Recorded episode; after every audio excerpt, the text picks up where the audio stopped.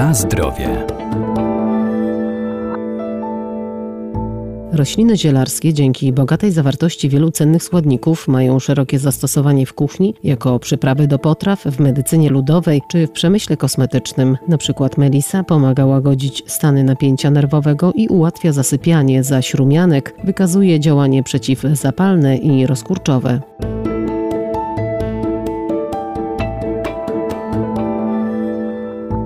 Rumianek pospolity wykazuje szereg właściwości leczniczych i wspomagających organizm człowieka surowcem zielarskim. Są jego wysuszone koszyczki, z których sporządzane są napary. Może być też składnikiem kremów czy lekarstw, zaś kwiat rumianku jest jadalny, dlatego często jest także wykorzystywany jako dodatek do potraw. Rumianek łatwo jest pomylić z innymi gatunkami z tej rodziny. Każdy kojarzy, że rumianek ma białe płatki i żółty środek. Doktor ogrodnictwa Arkadiusz Iwaniuk. No, botanicznie patrząc na to, to jest troszeczkę inaczej, bo te tak zwane płatki to są tak naprawdę kwiaty płone, a środek to jest cały koszyczek kwiatostanowy, więc to, co my zrywamy mówiąc kwiatek, to tak naprawdę jest cały zbiór wielu kwiatów. I charakterystyczną cechą jest to, że jeśli przetniemy kwiatostan, czyli ten koszyczek rumianka, on jest w środku pusty. I to jest w odróżnieniu na przykład od rumianu, czy od innych gatunków rumianków, to jest właśnie jego charakterystyczna cecha, bo tak naprawdę to właśnie tylko rumianek pospolity ma te szczególne właściwości, między innymi ten azulen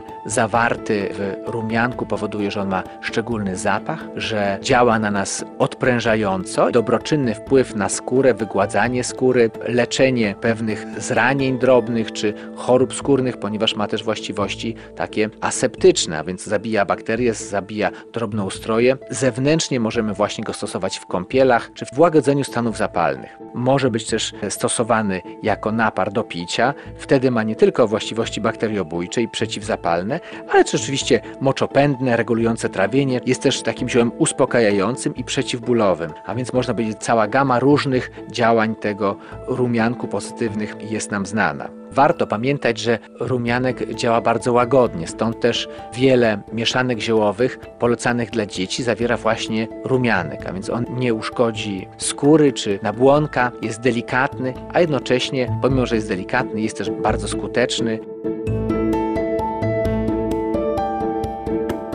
Na zdrowie.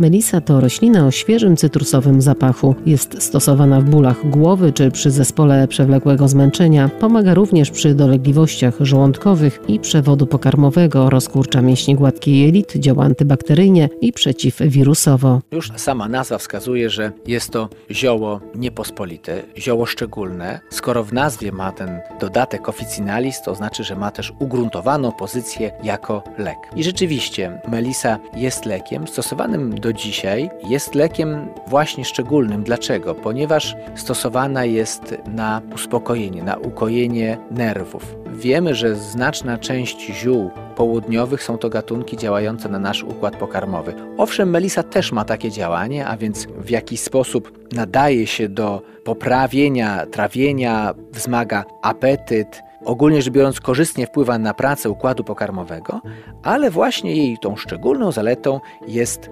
naprawianie, jakbyśmy powiedzieli, układu nerwowego. I to nie tylko chodzi o łagodzenie takiego nadmiernego stanu pobudzenia, ale też może być stosowana po to, żeby poprawiać pamięć, wspierać tych, którzy się uczą, którzy pracują naukowo, umysłowo, łagodzi stres, a jednocześnie nie utrudnia pracy intelektualnej. Tak więc można, pijąc herbatkę z melisy, jakby być bardziej uspokojonym, a nie utracić nic z tego, co dzieje się wokół. Czyli jeśli mamy jakąś uroczystość, która nam wiąże się ze stresem, czy powiedzmy z mocnym przeżywaniem, to pijąc herbatkę z melisy będziemy bardziej zrelaksowani, a jednocześnie zapamiętamy wszystko doskonale i nie będziemy nieobecni w cudzysłowie, jak może się zdarzyć po jakichś lekach syntetycznych. Melisa może być też stosowana zewnętrznie w postaci okładów na owrzodzenia, na jakieś skórne dolegliwości, a także na bóle stawów.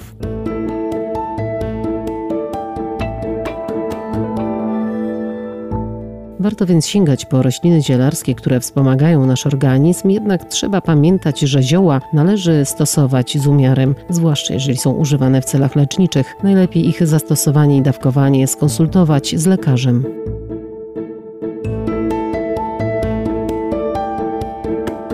Na zdrowie.